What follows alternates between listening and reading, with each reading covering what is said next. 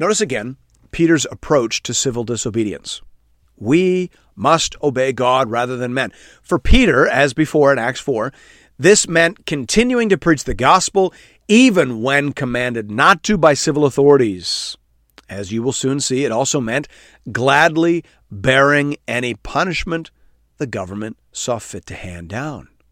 This isn't Peter protesting government corruption. He's got bigger fish to fry. This is Peter doing what Jesus said to do, no matter the price he must pay. That is what civil disobedience looks like in the Bible.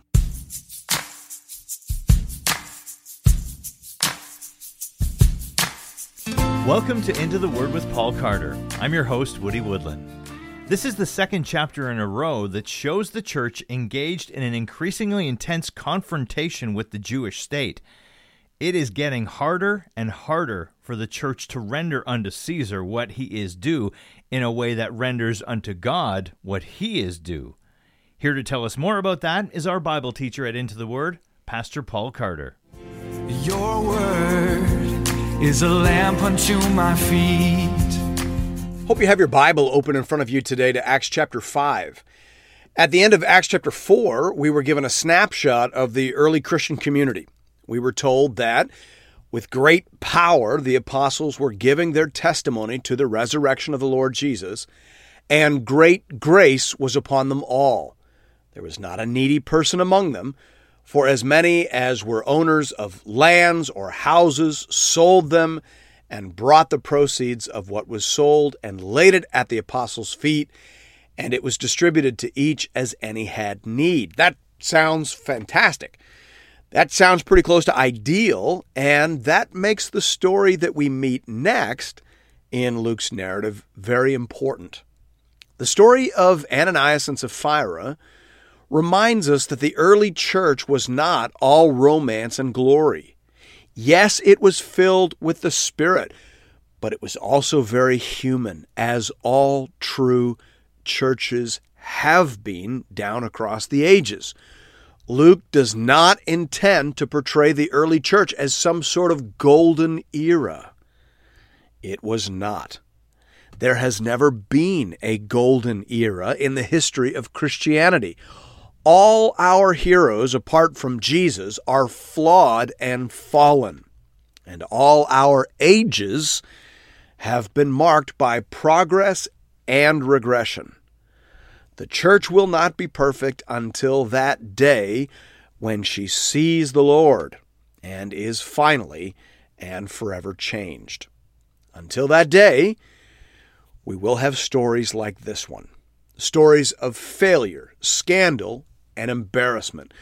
Luke doesn't analyze that, he doesn't philosophize here, he just tells us the truth. And that too is important. This story reminds us that Luke is a reliable historian. He could have left this out. It does not help the cause, it does not commend the church, but it's true. And it happened. And it tells us some things about God, about us, and about how God rules over his church by word and spirit. Hear now the word of the Lord, beginning at verse 1. But a man named Ananias, with his wife Sapphira, sold a piece of property. And with his wife's knowledge, he kept back for himself some of the proceeds and brought only a part of it and laid it at the apostles' feet. Now, it is often argued here that Ananias and Sapphira are motivated by a desire to appear as pious and generous as Barnabas, who was mentioned in the last chapter. In Acts 4 36 to 37, we were told that Joseph, who was also called by the apostles Barnabas, which means son of encouragement, a Levite, a native of Cyprus, sold a field that belonged to him and brought the money and laid it at the apostles' feet. Acts 4 36 to 37. Now, this sort of extraordinary generosity was no doubt well remarked upon in the early church, and Ananias and Sapphira were perhaps jealous of all the attention that Barnabas had received. And as a result, they thought to imitate his generosity and thereby share in his acclaim. but they went about it in a deceitful manner. They sold the property for more than they claimed, and they kept a portion of the proceeds for themselves. Now, Peter makes it very clear that they were free to do whatever they wanted with the money. They could have given 10% or 50%, 80%, 100%, or 0%. It was their money. They could do with it whatever they wanted. But they said that they had given 100% when actually they had not. And that was the problem. They lied. And in doing so, they invited the judgment and the anger of the Holy Spirit. Verse 3. But Peter said, Ananias, why has Satan filled your heart to lie to the Holy Spirit and to keep back for yourself part of the proceeds of the land? While it remained unsold, did it not remain your own? And after it was sold, was it not at your disposal?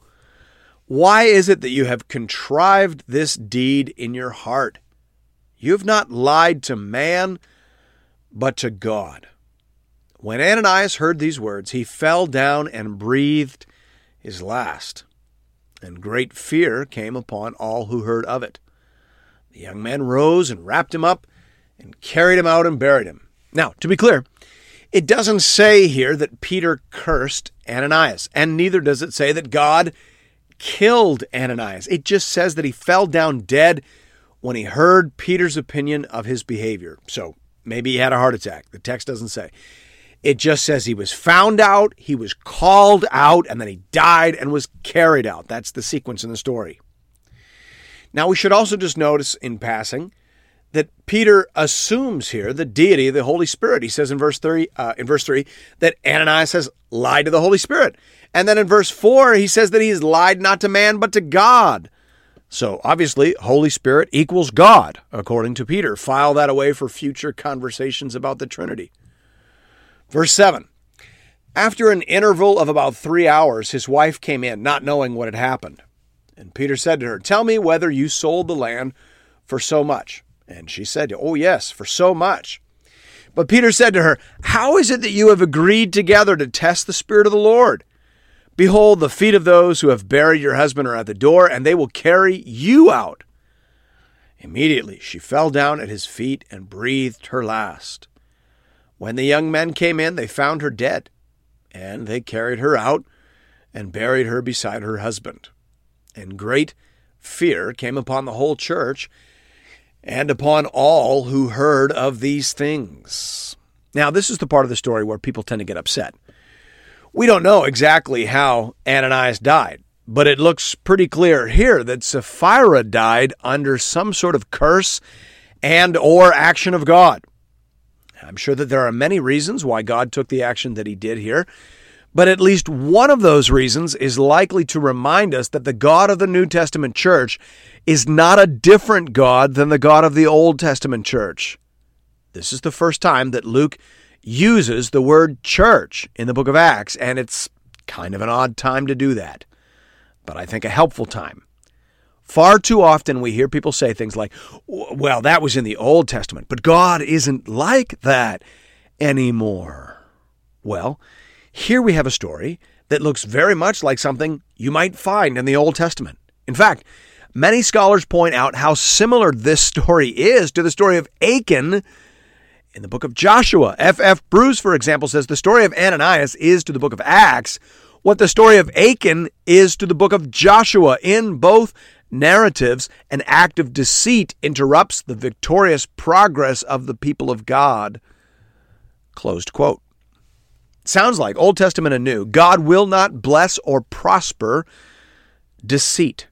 The more the Lord is blessing, the more obviously he is associated with a movement or with the expansion of the covenant community, the more he will safeguard the honor of his name through rigorous and immediate discipline. That seems to be the point of these stories, Old Testament and New. And that point appears to have been fairly obvious to those who participated in and observed immediately these actual events. Look again at verse 11. And great fear came upon the whole church and upon all who heard of these things. Great fear came upon the whole church because they were freshly reminded that their God was a holy God. Hey, Pastor Paul, I want to jump in here because you mentioned in the program audio that this story about Ananias and Sapphira feels like an Old Testament story, and it does. It really does feel like it's in the wrong half of the Bible. So why is it here? What do you think was in Luke's mind when he made the decision to tell this story? Well, I don't know what was in his mind, but I'm really glad that the Holy Spirit prompted him to record the story because I think it helps us to develop realistic expectations about the church. I hear people say all the time, I'm not following Jesus anymore because I went to church and there were jerks there. and I feel like saying, I'm sorry that happened, but what did you expect? What led you to believe that if you gather a group of recently converted people into a room that there won't be any sin and stupid there? It's certainly not reading the Bible that leads us to that conclusion. Fair point. I mean, really, I, I mean, friends, according to the Bible, the church is not a collection of perfect people. Rather, it is an assembly of redeemed people who are being renewed by one degree of glory to the next. So, until that process is completed, there will be remaining sin in each of us, and that will make church complicated and a little bit bloody. I don't see any way around that. I mean, I can say amen to that, but to say that is not to excuse sinful behavior as if it doesn't really matter, right? No, exactly. well, the point of the story is to say that judgment begins at the household of God. So everybody needs to deal with their nonsense immediately. Yes, exactly. This story is raising the bar on holiness, while at the same time adjusting the bar in terms of our expectations for what life in the church is really going to be like there is a little bit of a paradox here. Yes, which explains verse 13, which we haven't got to yet, but which says, None of the rest dared join them, but the people held them in high esteem. Acts 5:13. That sounds like they were attracted to the church but also cautious about joining because joining would mean being forced to work on all their junk. So if you weren't serious about that, then maybe better not to join at all. Yeah, that makes sense. I like that idea about being realistic while also being resolved to work on your own sin. Keeping those two things together in our minds, I think, would be very useful. Absolutely. All right, well, thanks for that. Let's jump back into the story now at verse 12. Now, many signs and wonders were regularly done among the people by the hands of the apostles. They were all together in Solomon's portico. None of the rest dared join them but the people held them in high esteem. And more than ever, believers were added to the Lord, multitudes of both men and women, so that they even carried out the sick into the streets and laid them on cots and mats, that as Peter came by, at least his shadow might fall on some of them. The people also gathered from the towns around Jerusalem, bringing the sick and those afflicted with unclean spirits, and they were all healed. These signs and wonders served to authenticate the apostles as the successors of the ministry and message of Jesus Christ. Now, I'm not saying that's the only reason for signs and wonders. I am just saying that is the reason that is obviously in focus here. The apostles were preaching a new message. This was not repackaged, reheated Judaism. This was different. Now, of course, it came out of Judaism, but it was new wine. And to demonstrate that this new message, this new wine, was from God, it was accompanied by signs, wonders, and miracles. It proved to people that God was at work and God was speaking through the new covenant church. Verse 17 But the high priest rose up, and all who were with him, that is, the party of the Sadducees, and filled with jealousy, they arrested the apostles and put them in the public prison. Now, just quickly, once again, notice that in the Acts of the Apostles, it is the Sadducees who are most opposed to the Christian church. In the Gospels, it was the Pharisees very often in the front seat and the Sadducees very often in the back seat. But here now they appear to have switched places. And in fact, we will soon discover that many Pharisees have converted and joined the church. Verse 19.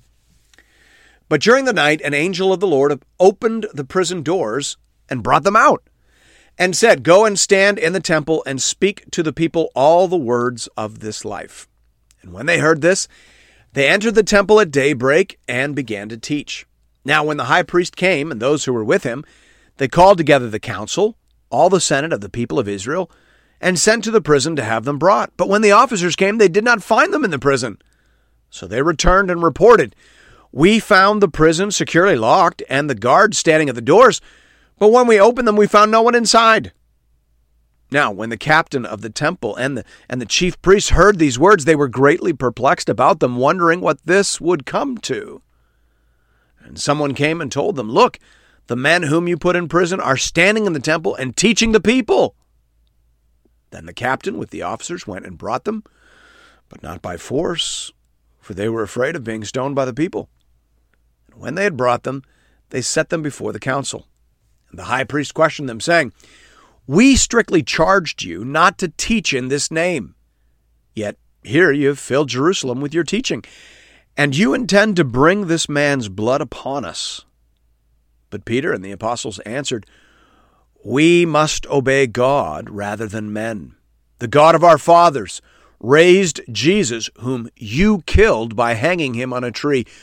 God exalted him at his right hand as leader and Savior to give repentance to Israel and forgiveness of sins. And we are witnesses to these things. And so is the Holy Spirit, whom God has given to those who obey him. Notice again Peter's approach to civil disobedience. We must obey God rather than men. For Peter, as before in Acts 4, this meant continuing to preach the gospel even when commanded not to by civil authorities.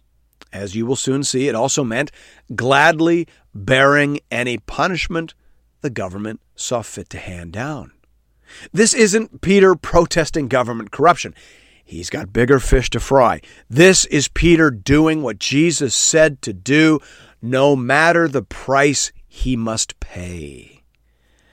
That is what civil disobedience looks like in the Bible. Notice also in verse 32 this amazing statement about the Holy Spirit. The Holy Spirit, according to Peter, is a witness to Christ and is given to those who obey him. Wow! The proper study of that verse could solve two or three major problems right now within Christendom. I love what John Stott says here. He says, God's people are under obligation to obey him. And if they do so, even though they may suffer when they have to disobey human authorities, they will be richly rewarded by the ministry of the Holy Spirit. Closed quote. Amen. Verse 33 When they heard this, they were enraged and wanted to kill them. But a Pharisee in the council, named Gamaliel, a teacher of the law, held in honor by all the people, stood up and gave orders to put the men outside for a little while. And he said to them, Men of Israel, take care what you are about to do with these men. For before these days, Theudas rose up, claiming to be somebody, and a number of men, about 400, joined him. He was killed, and all who followed him were dispersed and came to nothing. After him, Judas the Galilean rose up in the days of the census and drew away some of the people after him.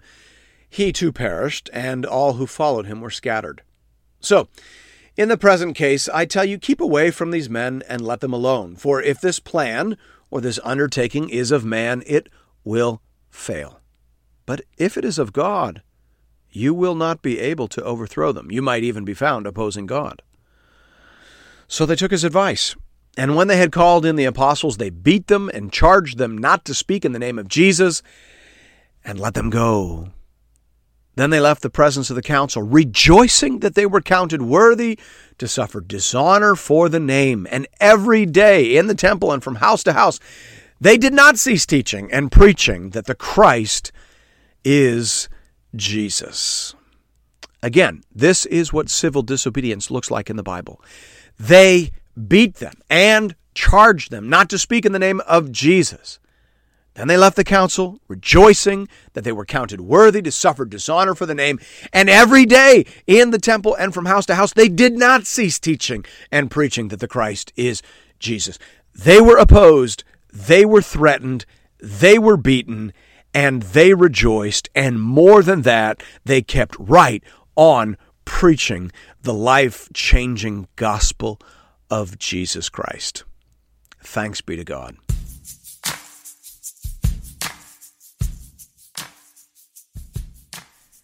Amen. Pastor Paul, I want to go back to what you were talking about there at the end of the program audio. I remember we talked about this a few months ago when we were looking at Matthew 22. You said there that God is sovereign over all, He is ultimately authoritative. But then you also said that God delegates a certain amount of authority to lesser but legitimate authorities your parents, the magistrate, the elders in your church.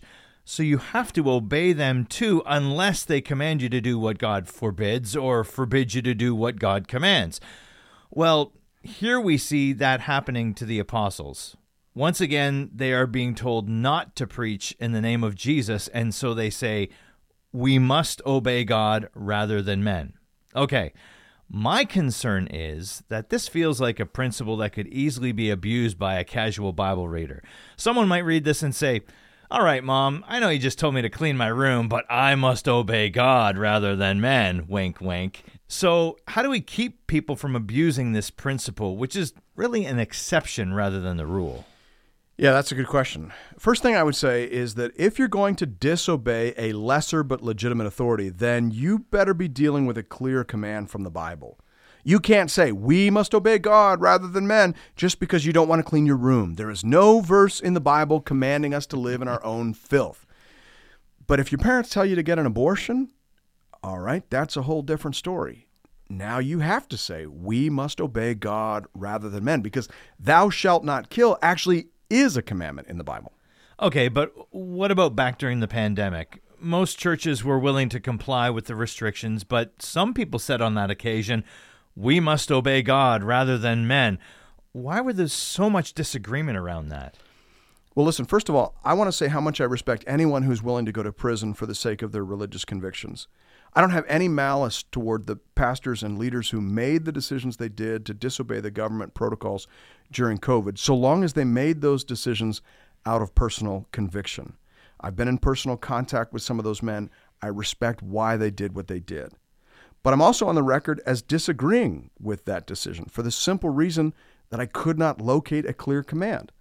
Now you might say, what about Hebrews 10, 24 to 25, which talks about not neglecting to meet together? What about that? Well, we wrestled with that, believe me. But that text doesn't say anything about when we meet or how we meet or whether we have to gather the whole congregation together into one room. It just says we mustn't neglect our meetings. Well, did churches that complied with the protocols neglect their meetings during the pandemic? I have a pastor friend in Toronto who had a smaller congregation, and so in the worst days of COVID, he conducted 17 small services for 10 people every week.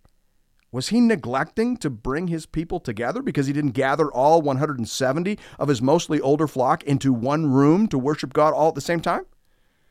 Or is there some flexibility around the hows and the wheres of Christian gathering?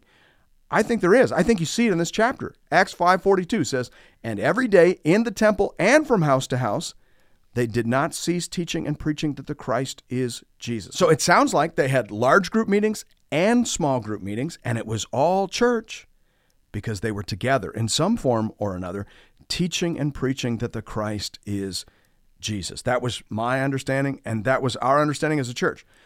But I happily acknowledge that it was complicated. And my point here is just to say that if you are going to disobey the state, then you need to have a clear command from God. The apostles in this story had a clear command from God. It was clear and it was confirmed. Look again at verses 19 to 21. It says, But during the night, an angel of the Lord opened the prison doors and brought them out and said, Go and stand in the temple and speak to the people all the words of this life. And when they heard this, they entered the temple at daybreak and began to teach. So the apostles had the Great Commission confirmed to them by an angel of God. And on that basis, they entered the temple at daybreak and began to teach. So, what I'm arguing for here is simply clarity and caution. In the heat of battle, when tempers are high, it's easy to see whatever you want to see in the text. Douglas Moo, in his commentary on Romans 13, where Paul reiterates and expands upon this teaching, says, Few passages of Scripture have been studied and analyzed over the years more than Romans 13, 1 to 7. This history of interpretation has largely been the history of attempts to avoid what the passage at first sight plainly seems to be saying. Closed quote. So if you catch yourself doing that, slow down and seek confirmation. That's all I'm saying. Because you need a clear command before you apply Acts 5:29 to whatever grievance you may have with the government. All right. Well, thank you for that. That makes a ton of sense. As always, friends, if you are looking for more Bible teaching from Pastor Paul, you can find that over at the Into the Word website at intotheword.ca. Or you can download the Into the Word app at the iTunes Store or on Google Play. You can also connect with Pastor Paul and with other Bible readers on the Into the Word Facebook page. Just enter Into the Word into the search bar. And we'll see you right back here next Sunday morning as we continue our journey together through the whole counsel of God. We'll see you then. Your word is a lamp unto my feet